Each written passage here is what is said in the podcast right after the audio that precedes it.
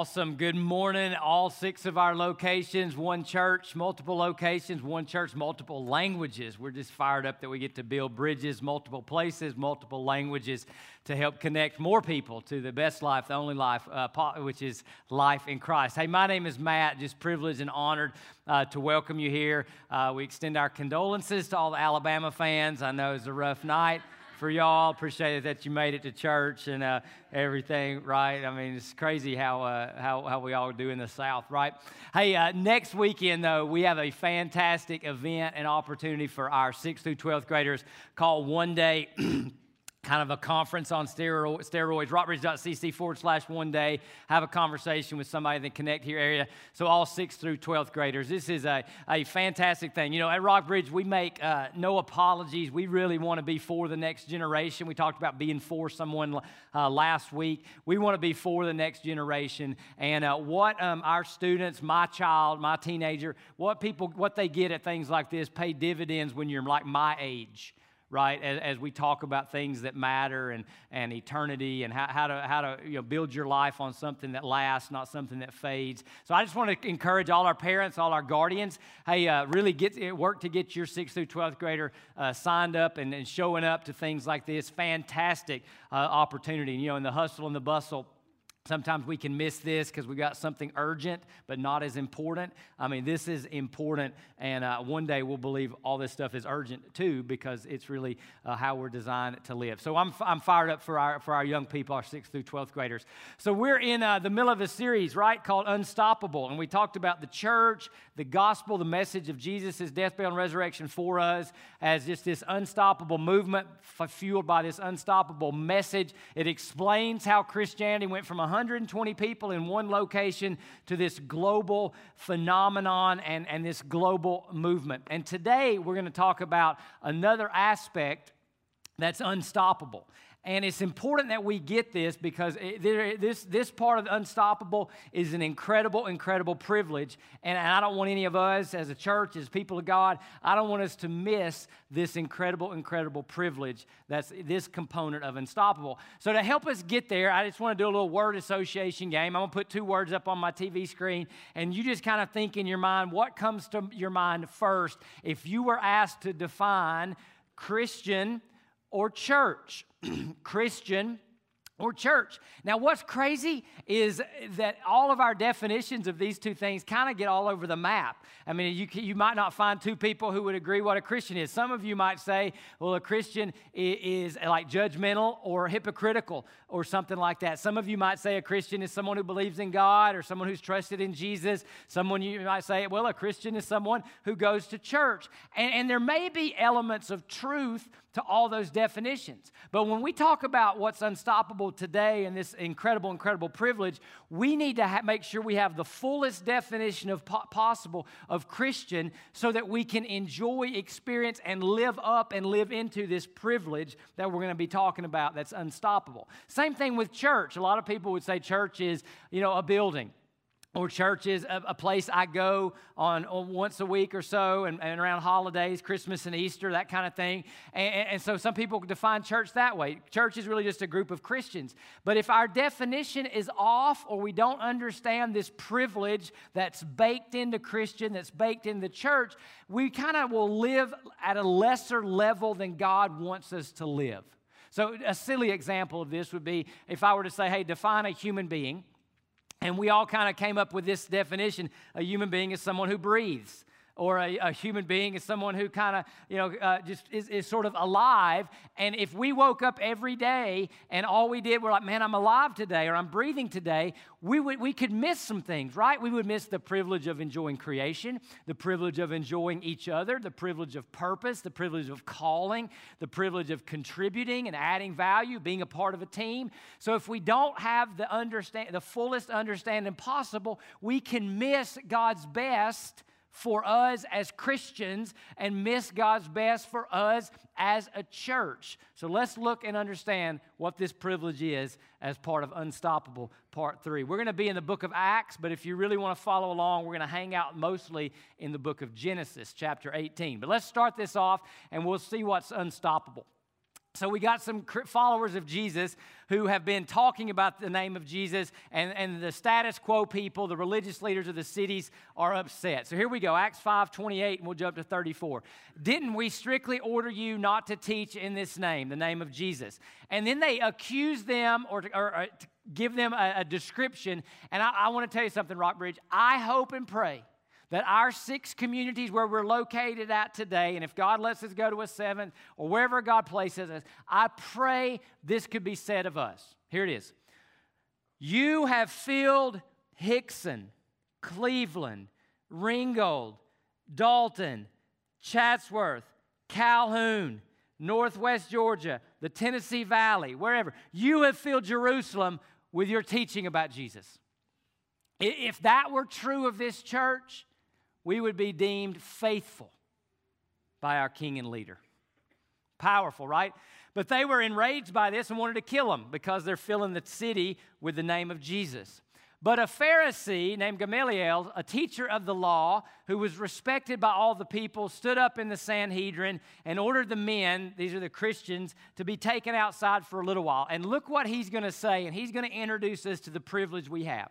He said to them, he says, men of Israel, be careful about what you're going to do to these men.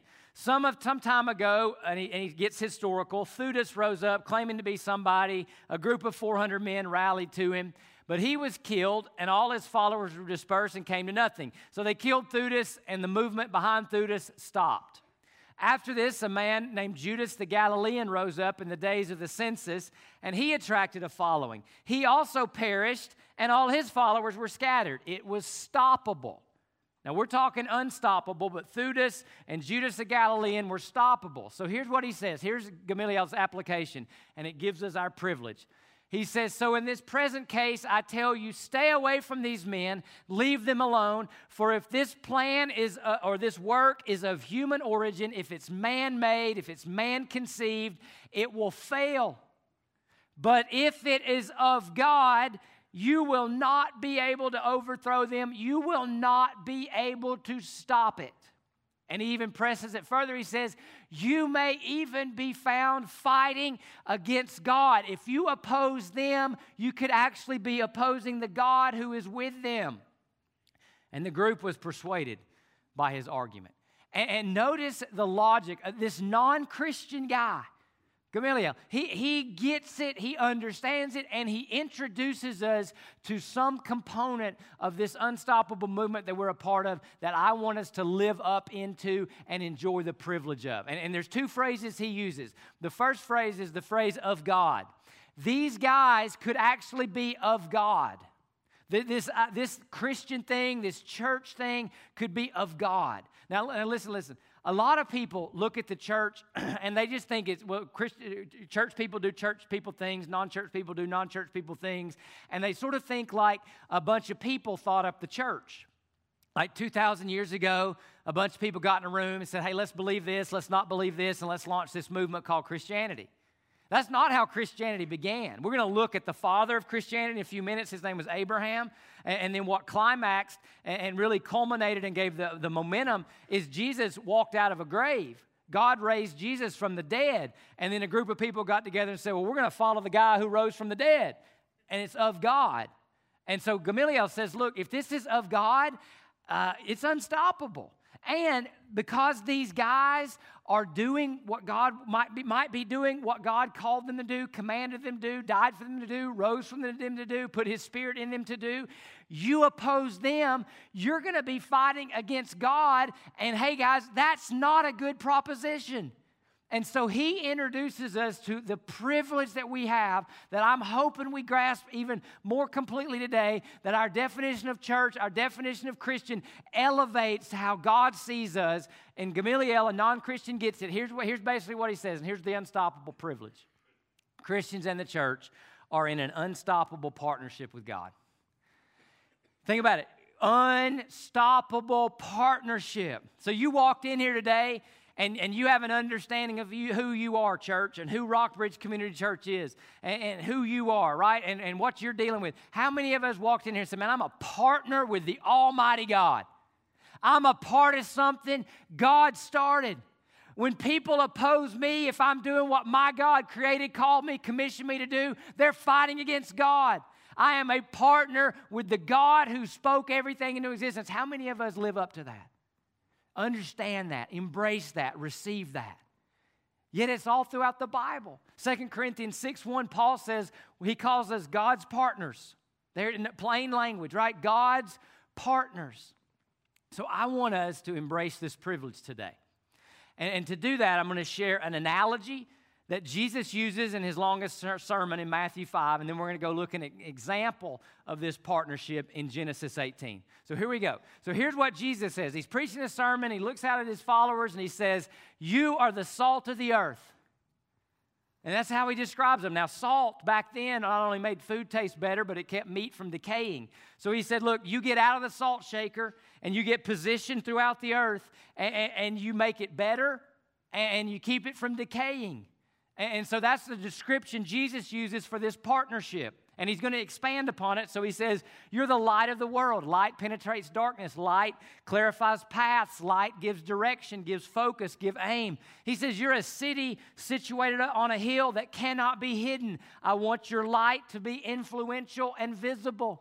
He says this, no one lights a lamp and puts it under a basket, but rather you put it on a lampstand, and it gives light for all who are in the house, that we're not living in darkness. We put lights and lamps on lampstands so people can see, and people can have clarity, and people can have direction.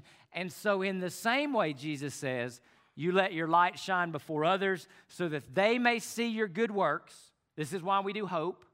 Why we do hope expressions locally, why we take global trips, why we have global partnerships, why we give a bunch of our budgeted money away to missions and doing good works, so they can connect your good works and give glory, give honor to your Father in heaven. That's why we do all this. And so he says, hey, you're salt and you're light. So he looks out at us, and he says, hey, in that job over there at second shift, I've got some salt there. I've got some light over here on third period. Hey, on the football, basketball team, I've got some salt there. And he sees that he's positioned us all throughout the earth, all throughout the world, to be influential. So if I had to describe in my own words what Jesus is saying, he's saying this. This is our partnership. We're positioned in proximity to the world for kingdom influence. We're salt and we're light. So salt does not say, if salt is no good in a salt shaker, and lamps that aren't on lampstands where they're visible, or lamps that are hidden are no good. So Jesus is saying, hey, I put you throughout the world to be influential. That's an aspect of our partnership. So again, let's just stop. How many of us walked in here and our definition of Christian was, oh, I'm going to miss hell, versus, man, I'm salt and light today. How many of us walked in here and said, my church is not just Walmart for me to get spiritual experiences and spiritual stuff. My church is not just McDonald's, like Mac Church. My church is salt and light in 6 cities in Georgia and in Tennessee and wherever God sends us to the ends of the earth. How many, don't raise your hand, how many of us in our heart of hearts, that's how we see Rockbridge, that's how we see ourselves. That's how Jesus sees us, partners. It's powerful, right? It's a privilege. It's a privilege. Now listen. God's the majority owner in this partnership. All right, he's got, it's kind of like the NBA rookie, and he got put on the same team with Michael Jordan. And this was a game, Michael Jordan scored 68 points, and the rookie scored 1 point. They went up after the game and said to the rookie, they said, hey, what was it like to play with Mike? He said, man, me and Mike, we scored 69 points, right? So that's a little bit like our partnership with God. But the privilege of playing, partnering with Michael Jordan, the privilege of playing, partnering with God. Salt and light. Now, let's look at an example of this and break down this partnership even more, because this example in Genesis 18 really applies to our lives today in such a powerful way. So this is about a guy named Abraham, and let me introduce you, Abraham 18:16. Here's what's going on. There's been some angels or divine beings. I don't know how else to describe them. They come to Abraham, And they basically tell him and his wife, Sarah, and they're like way past the age where you can make babies, okay? And so they tell Abraham and Sarah that they're going to have a son within the next year. And this is to fulfill a promise that God made to Abraham, that he would be a blessing, and through him all the world would be blessed. All the nations, all the ethnos, all the ethnic groups would be blessed, all right? So blessed to be a blessing. And they tell him that's going to happen, okay? And then they're about to leave. And this is where we pick up the story. But it just so happens that they're positioned, salt and light, they're positioned near an evil city named Sodom and its twin or its partner, Gomorrah. And Abraham was walking with them, these angelic beings, to see them off. And look what happens, right? God stops, and this is kind of God in human description, so we can kind of see how he's relating to Abraham. And here's what he says: should I hide what I'm about to do from Abraham? No, I shouldn't, because we're partners. Partners, you know, marriage partners, they don't hide what they're about to do, right? Business partners don't hide what they're about to do. So he said, I'm not going to hide what I'm going to do from Abraham, because he's a partner. And Abraham is to become a great and powerful nation, and all the nations of the earth will be blessed through him. We're standing here today. Listen. It's a movement. It's unstoppable. We're going back thousands of years. So Abraham was blessed by God. Abraham became a powerful nation. We know that as the Jewish ethnic group, the Jewish people, the people of God, okay? And then through the people of the Jewish people, the Messiah, Jesus, entered into the world, and all the world can be blessed through Christ. But we tie that back to Abraham. Paul does this real nicely for us in Galatians 3, where he says, those who have faith are Abraham's sons. So if you're a Christian, another definition of you is you're one of Abraham's kiddos. By faith, the Scriptures saw in advance that God would justify the Gentiles, the non-Jews, the people from all walks of life, as we say at Rockbridge. He would justify us by faith. And he proclaimed the good news, the gospel, ahead of time to Abraham, saying, all the nations will be blessed through you. Consequently, those who have faith in Christ, a Jew, part of the nation of Abraham, are blessed with Abraham, who had faith. Abraham's blessed to be a blessing. Abraham's blessed to become a nation. Through that nation comes Jesus. Whoever puts their faith in Jesus receives the Abrahamic blessing of being a part of the forever family of God. That's how God sees Abraham. We're partners. He's tied into my mission. He's tied into my unstoppable movement of people of faith. So I can't hide what I'm about to do from him. And so he says to Abraham, he says, the outcry or the sin against Sodom and Gomorrah is immense. And their sin is extremely serious. All sin is serious, right? Sin, it causes death and suffering. Sin creates judgment. Sin eliminates hope. Sin causes us to wonder who we are, why we're here. So their sin is extremely serious. And so God, in a kind of a humanistic way, talks to Abraham, and he says, look, I'm going to go down to see if what they have done justifies the cry that has come up to me. If not, I will find out. So let's break down the powerful components and aspects of this unstoppable partnership. The first one is this: Abraham, and we are like Abraham. Remember, sons of faith, sons of Abraham. Recipients of his promises and instruments of his purposes. God made a promise to bless people. He made a promise to bless people by faith. That faith started with Abraham, and it continued on, and it culminates in us who put our faith in Jesus. And then he makes those people who have received his promises by faith instruments of his purpose. That's part of our partnership. So here's what we know. We know who wins in the end. We know how it all turns out. We know the answer to our big sin problem. We know all these answers. God hasn't hidden it from us because we're partners. And part of being partners is God lets us in on what he's doing so we can participate with it. We can participate with him. So that's one part of the partnership. And then the story keeps on going. So the men turned from there and went towards Sodom while Abraham remained standing before the Lord. Now we can't miss this, okay? This is so important. In the ancient Jewish text, if we were to go back and read how Jews read this text, it would read a little differently. And it's a Hebrew construction. So it would basically say, God remained before Abraham. Or God was waiting on Abraham.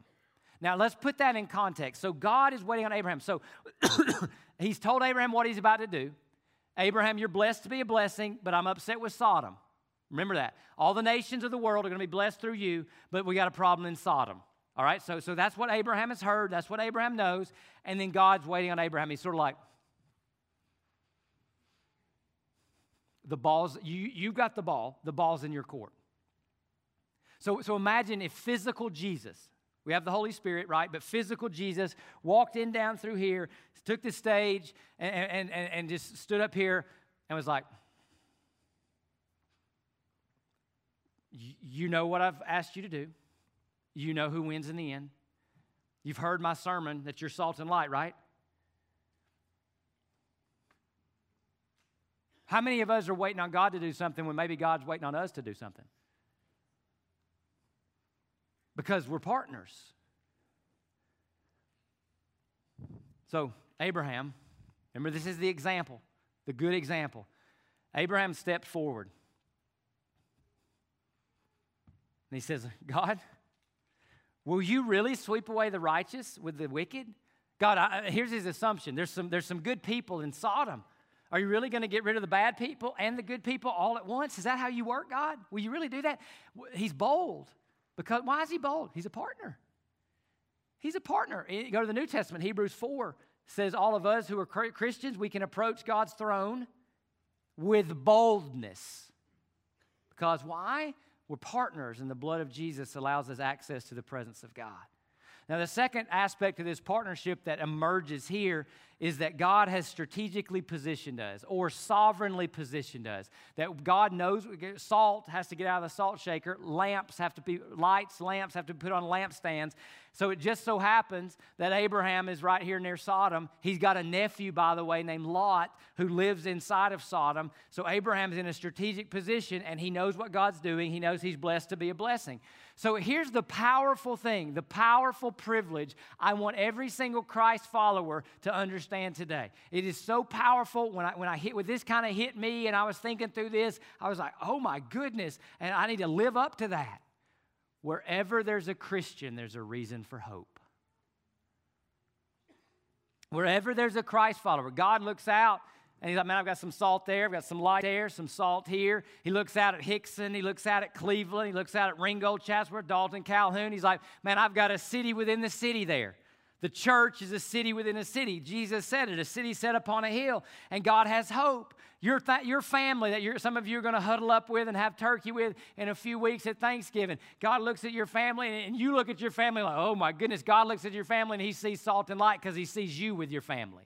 Same thing for your neighborhood. Same thing for second shift. Same thing for your fourth period of class. Same thing for wherever you're deployed, wherever you're positioned. God's like, man, we're there. I got someone there.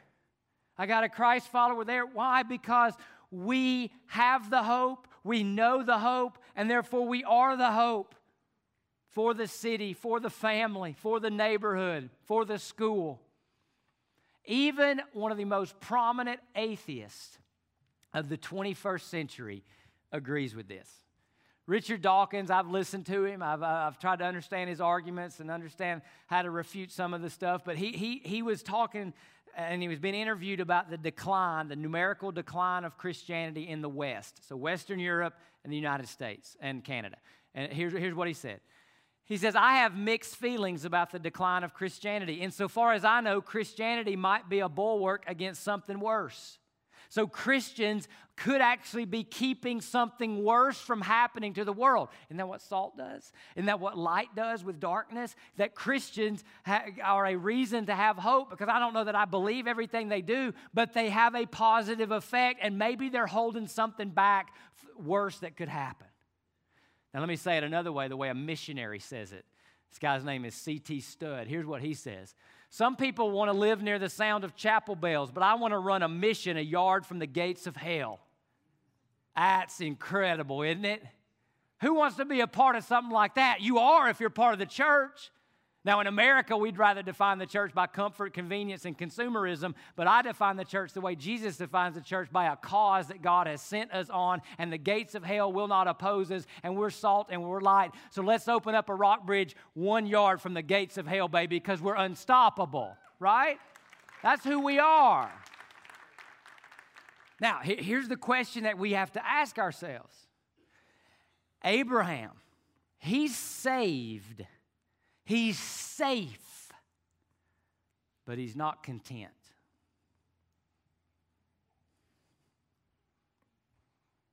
Are we? He's not content that something bad, even though it's maybe justifiable, but something bad is going to happen to Sodom and Gomorrah. So he's not a selfish believer, because he realizes, God blessed me so he could bless others through me. Abraham, Jews; Jesus, the world. Jesus, Christian; church, the world. So Abraham begins a conversation. He says, God, what if there are 50 righteous people in the city? And he's burdened for the city, not just Lot, his nephew, but the city. Will you really sweep it away instead of sparing the place for the sake of the 50 righteous people who are in it? He says, God, you could not possibly do such a thing. He's so bold because he's a partner and he understands it. To kill the righteous with the wicked, treating the righteous as the wicked alike, it repeats himself. You could not possibly do that. Won't the judge of the whole earth do what's just? Won't you, God, judge and do what's right? So the third part of this partnership that's an unmistakable privilege is prayer, and it's the most important part of the partnership, that we would go to God on behalf of our city, that we would go to God on behalf of our family, on behalf of our third period algebra class, that we would go to God on behalf of the United States of America, on behalf of the world, on behalf of our families, on behalf of our kids, on behalf of our husbands, on behalf of our wives, and we would beg with boldness with our prayer. Now, here's a good question, though. Why does he just, I think it would be understandable for him just to pray for Lot, but he prays for the city. If I know personally a member of my family is not a Christ follower, I'm more burdened for them. If I know someone who's got cancer, I'm more burdened for them than people I don't know who have cancer. Why does Abraham pray for the city, not just for Lot? Because what's going on inside of Abraham is what I pray goes on inside our church. His brokenness and his burden is growing to match the scope of God's purpose. Because look at what 1 Timothy says, okay? God our Savior wants everyone to be saved and to come to the knowledge of the truth. All of our campuses, I want you to say everyone with me on three. 1, 2, 3, everyone. Everyone to be saved. And Abraham's heart is growing. His brokenness is growing. He realizes the scope of God's mission, that through me, Abraham, a nation will be born. And through that nation, all the nations will be blessed.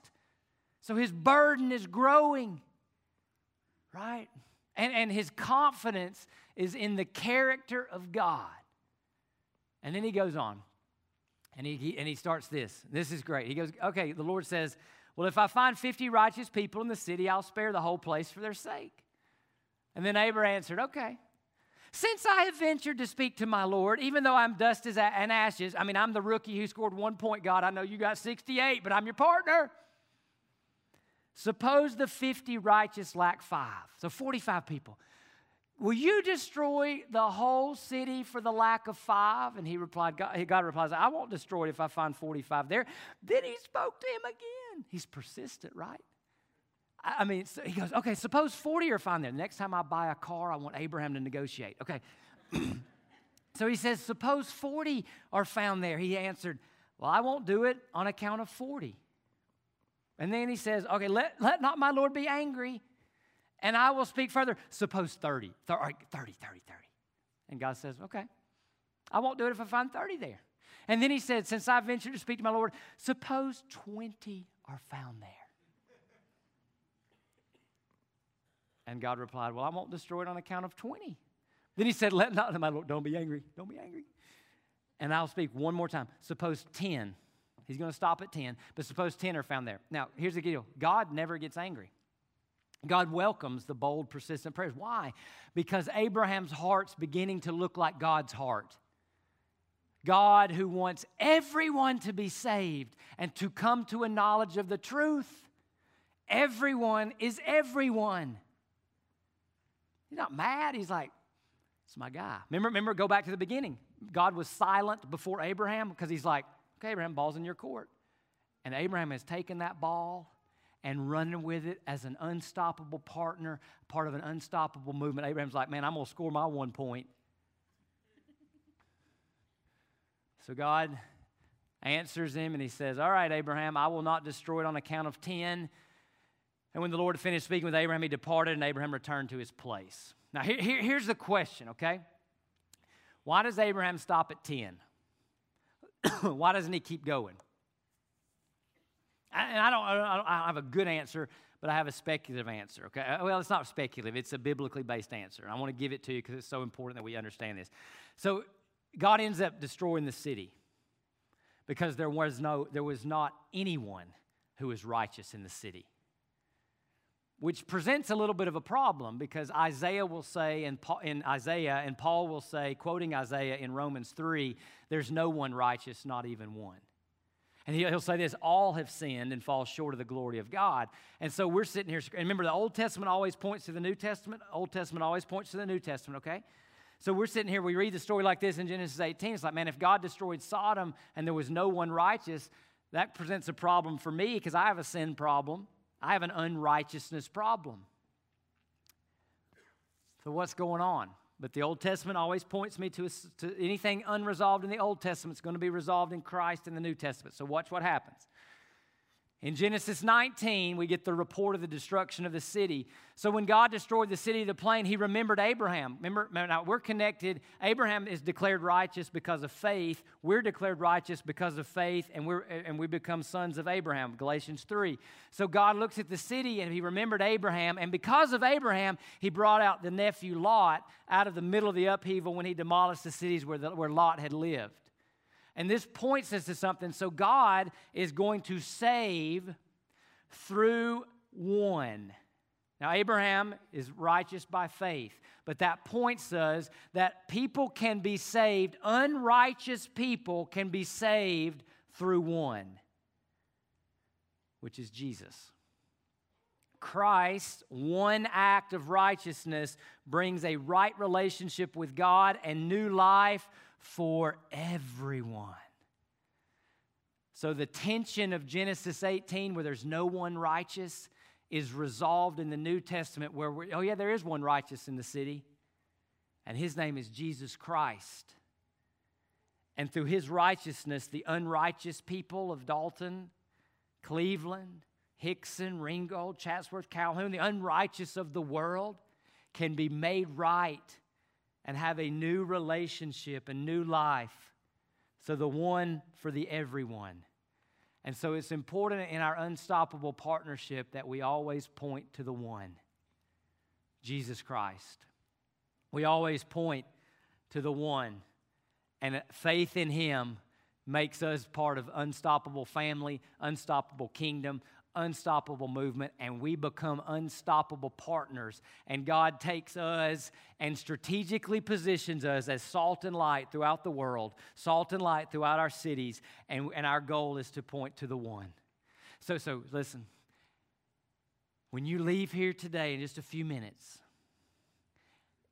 Rockbridge, 6 locations, multiple languages, Christians, would you see yourself the way God sees you?